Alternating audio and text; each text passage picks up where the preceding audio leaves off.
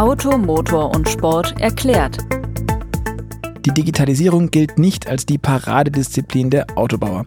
Das wissen die Kunden, das wissen die Tech-Konzerne und mittlerweile haben es auch die Autohersteller verstanden.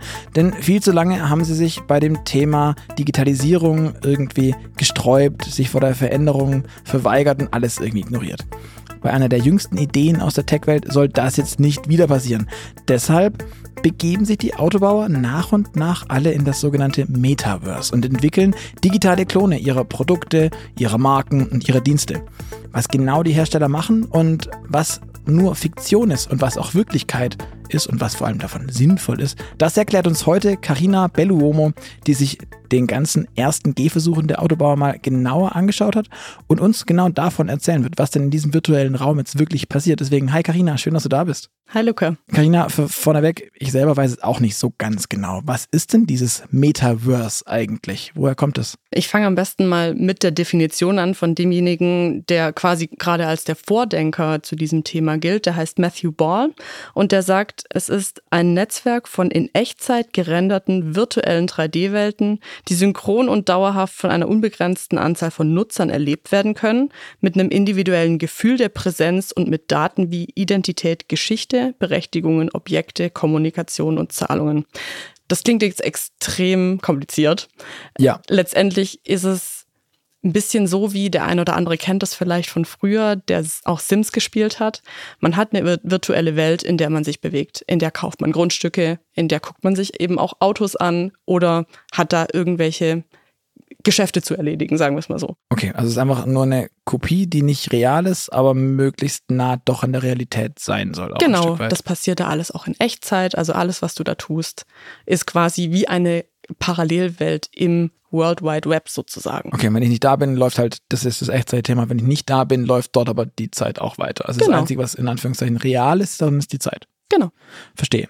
Okay, jetzt hast du gerade schon angedeutet, man kann da Grundstücke kaufen und alles. Was kann man denn im Metaverse eigentlich wirklich machen? Kann man da auch alles Mögliche machen, Dinge, die jetzt physikalisch zum Beispiel bei uns auf der realen Welt oder in der realen Welt nicht möglich sind? Dem Ganzen ist, glaube ich, keine Grenzen gesetzt. dass die einzige Grenze ist momentan der technologische Fortschritt in dem Fall. Okay, heißt, dass die Technologie noch nicht so weit ist wie das, was man sich von dem Metaverse erwartet? Also ich glaube, man erwartet sich von dem extrem viel mehr, als es momentan kann. Und äh, das liegt halt, wie gesagt, an den technischen Möglichkeiten, weil ja alles nachher miteinander verzahnt ist. Also man soll da ja auch in diesen verschiedenen Räumen hüpfen können, sozusagen. Okay, verstehe. Also beamen, was jetzt Quasi. in der Realität nicht so richtig gut funktioniert. Welche Funktionen gibt es denn schon? Also es gibt ja schon das Metaverse, zumindest so rudimentäre Ansätze davon. Was geht denn schon? Was für Funktionen gibt es? Also im Autobereich kann man sich mittlerweile sogar ein Auto im Metaverse kaufen. Also man geht in einen Showroom, einen digitalen, immersiv nennen die Hersteller das auch, geht da rein und spricht mit einem Avatar. Hinter dem steckt ein realer Mensch, von dem lässt man sich beraten, guckt sich das Auto an und kann dort auch einen Kaufvertrag abschließen. Und dann fahre ich nur im Metaverse mit dem Auto oder habe ich das dann auch physisch? Also ist das so wie ein Computerspiel und dann kann ich, keine Ahnung, der eine oder andere wird irgendwie so ein Computerspiel vielleicht mal gespielt haben, so Need for Speed, dann kaufe ich das und dann habe ich das da drin und nur dort oder habe ich dann tatsächlich irgendwie den Audi, BMW, was auch immer vor der Tür stehen? Irgendwann steht er dann schon vor der Tür, wenn er geliefert wird. Okay, also es ist tatsächlich doch irgendwie dann doch echt. Ja, genau, es ist, es ist sehr echt.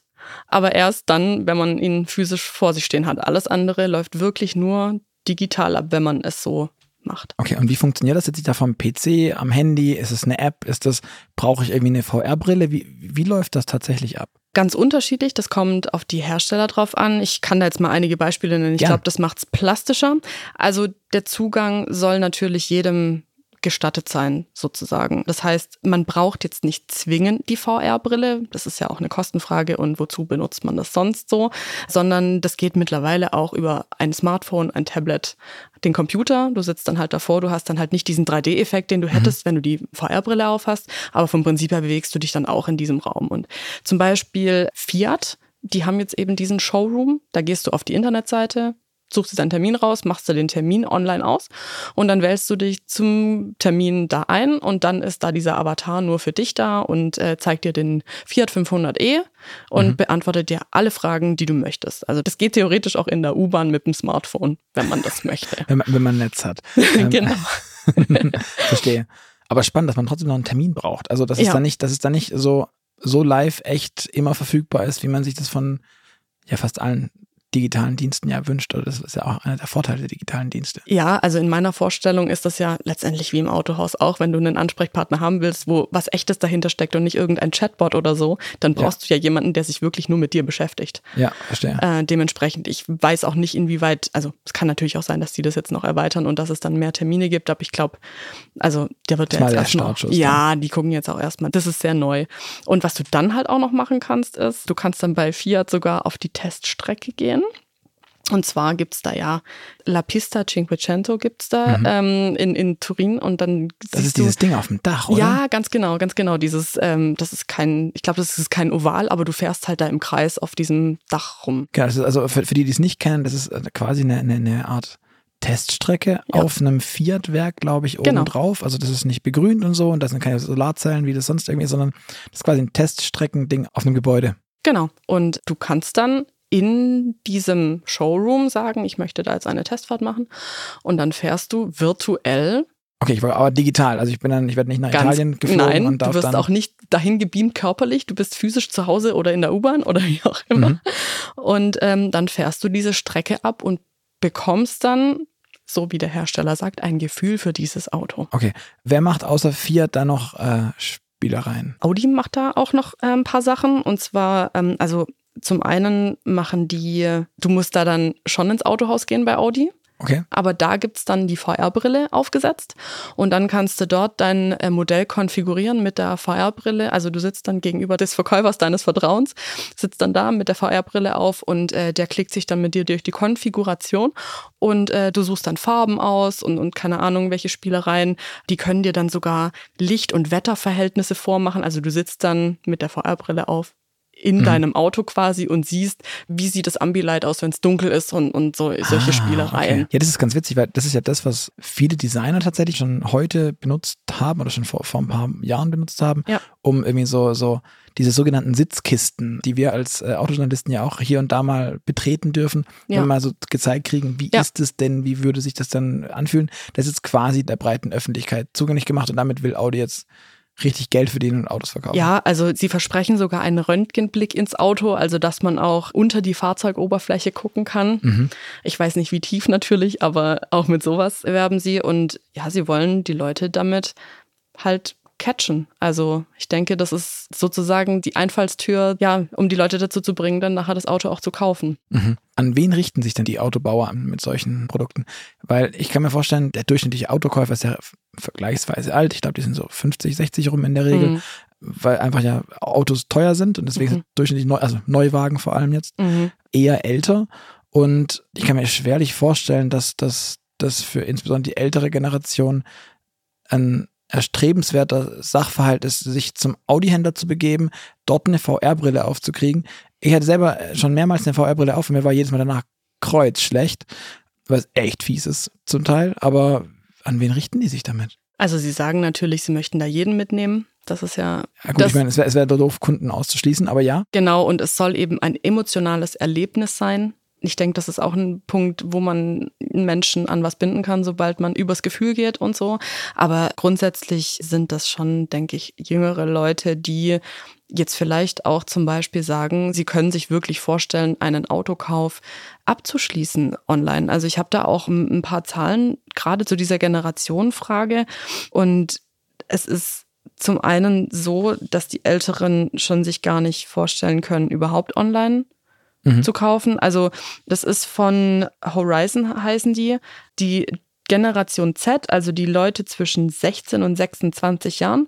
Davon können sich 52 Prozent der Befragten eine Anschaffung ihres Neuwagens rein online vorstellen, also über die Hälfte.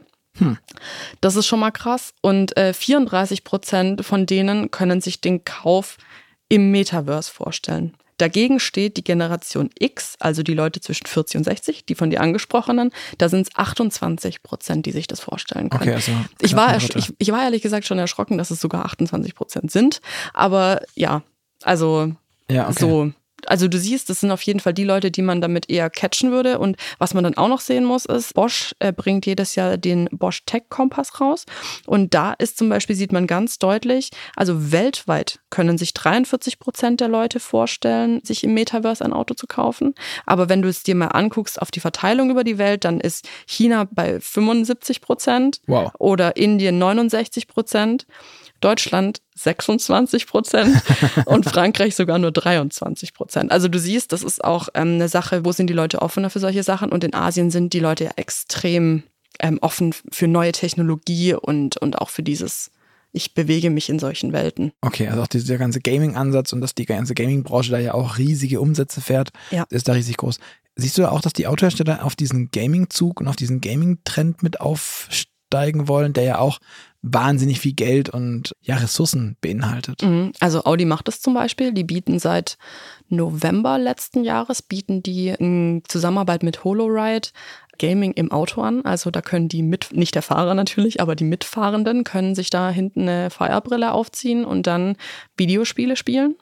Jetzt fragt sich bestimmt jeder, was kostet sowas? Also da musst du dann 700 Euro hinlegen, damit du das im Auto drin hast. Also die, die Hardware, nicht, das ist noch keine VR-Brille dabei, sondern doch, doch, das ist da, also das ist das Paket, was du brauchst, okay. um, um, also um die Voraussetzungen zu schaffen. Und das erste Jahr darfst du dann umsonst spielen und dann geht es in ein Abo-Modell. Okay. Und äh, sie werben auch damit, dass man da weniger reisekrank werden soll, weil die VR-Brille auf die Beschleunigung und das Bremsen des Autos auch noch eingeht. Also ich kann mir das nicht vorstellen, mir wird es schon beim Lesen schlecht im Auto, aber ähm, ja, keine Ahnung. Also damit wird geworben und ja, das ist aber so frisch. Ich habe nachgefragt, die konnten mir noch keine Rückmeldungen geben zu, ähm, wer kauft es oder wie ist das Kundenfeedback. Ja, jetzt haben wir ein bisschen darüber gesprochen, was denn alles möglich ist. Die Frage ist ja für mich jetzt noch die sich stellt, was geht denn nicht? Also was kann denn das Metaverse nicht leisten und wo, wo stößt denn eigentlich an seine Grenzen? Das Thema ist, dass wir immer nur einen digitalen Klon haben. Mhm. Das heißt, welche Funktionen schließen sich denn auch aktuell noch aus und werden sich auch immer ausschließen? Du hast ja bei deiner Recherche das Ganze ein bisschen umfänglicher auch angeschaut. Mhm.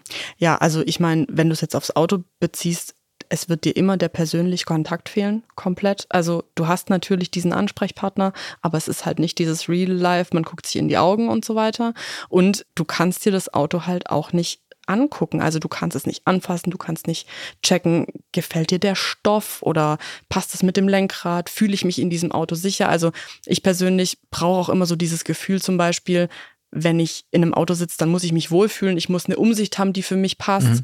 und so weiter. Das kannst du ja alles gar nicht ausprobieren mhm. in dem Fall. Also man kauft sozusagen die Katze im Sack in dem Fall. Ja, könntest du dir vorstellen, du warst jetzt erst kürzlich auf Autosuche wolltest ja. dir ein Auto kaufen. Ja. Ähm, könntest du dir das vorstellen, das im Metaverse zu kaufen? Also, was ich mir vorstellen kann, ist, mich darüber zu informieren mhm. Informationen dazu zu erhalten. Gerade auch, also ich habe einen Leasingwagen gesucht zum Beispiel und auf den äh, Seiten von den Herstellern gibt es ja oft keine Leasingangebote. Da muss man ja dann anfragen.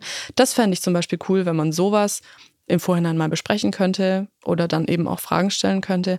Aber ich persönlich, also ich würde niemals mir ein Auto zulegen, egal ob jetzt Kauf, Finanzierung, Leasing, was auch immer, ohne dieses Auto mal gesehen zu haben. So wie mhm. ich es gerade gesagt habe, dieses Anfassen. Ich muss dieses Auto zumindest mal eine Viertelstunde, 20 Minuten gefahren sein, damit mhm. ich sagen kann, ja, okay, wir beide, wir können jetzt die nächsten drei, vier Jahre miteinander verbringen. Also für mich ist das schon, also wichtig. Mhm. Du hast vorhin angesprochen, dass vor allem jüngere Leute, auch speziell vielleicht auch in Asien, ähm, sich das eher vorstellen könnten. Glaubst du, dass sich das auch ändern wird mittelfristig, dass da mehr hingeht? Ja, also bei der jüngeren Generation auf jeden Fall. Also das sagen auch Forscher bzw. Experten zu dem Gebiet. Ich habe da erst letztens eine Geschichte zum Thema Führerschein gemacht, weil das ist ja auch ein Thema, was, was immer wieder rumgeht. Und es ist eindeutig, dass das Auto eben im Gegensatz zu den Leuten, die jetzt gerade, also so der Autonormal-Autokäufer mit 50, der hat da halt noch eine emotionale Bindung dazu. Und die Jüngeren, die sehen das viel mehr als Nutzgegenstand. Und ich glaube, dass so jemandem dann auch weniger wichtig ist, zum Beispiel, wie ist jetzt der Sound von meiner Anlage im Auto oder sonst irgendwas. Die müssen das nicht gesehen haben. Und ich glaube, die haben dann auch gar nicht so Bock, die Zeit darin zu investieren, wenn sie es einfach nur als Nutzgegenstand. Mhm.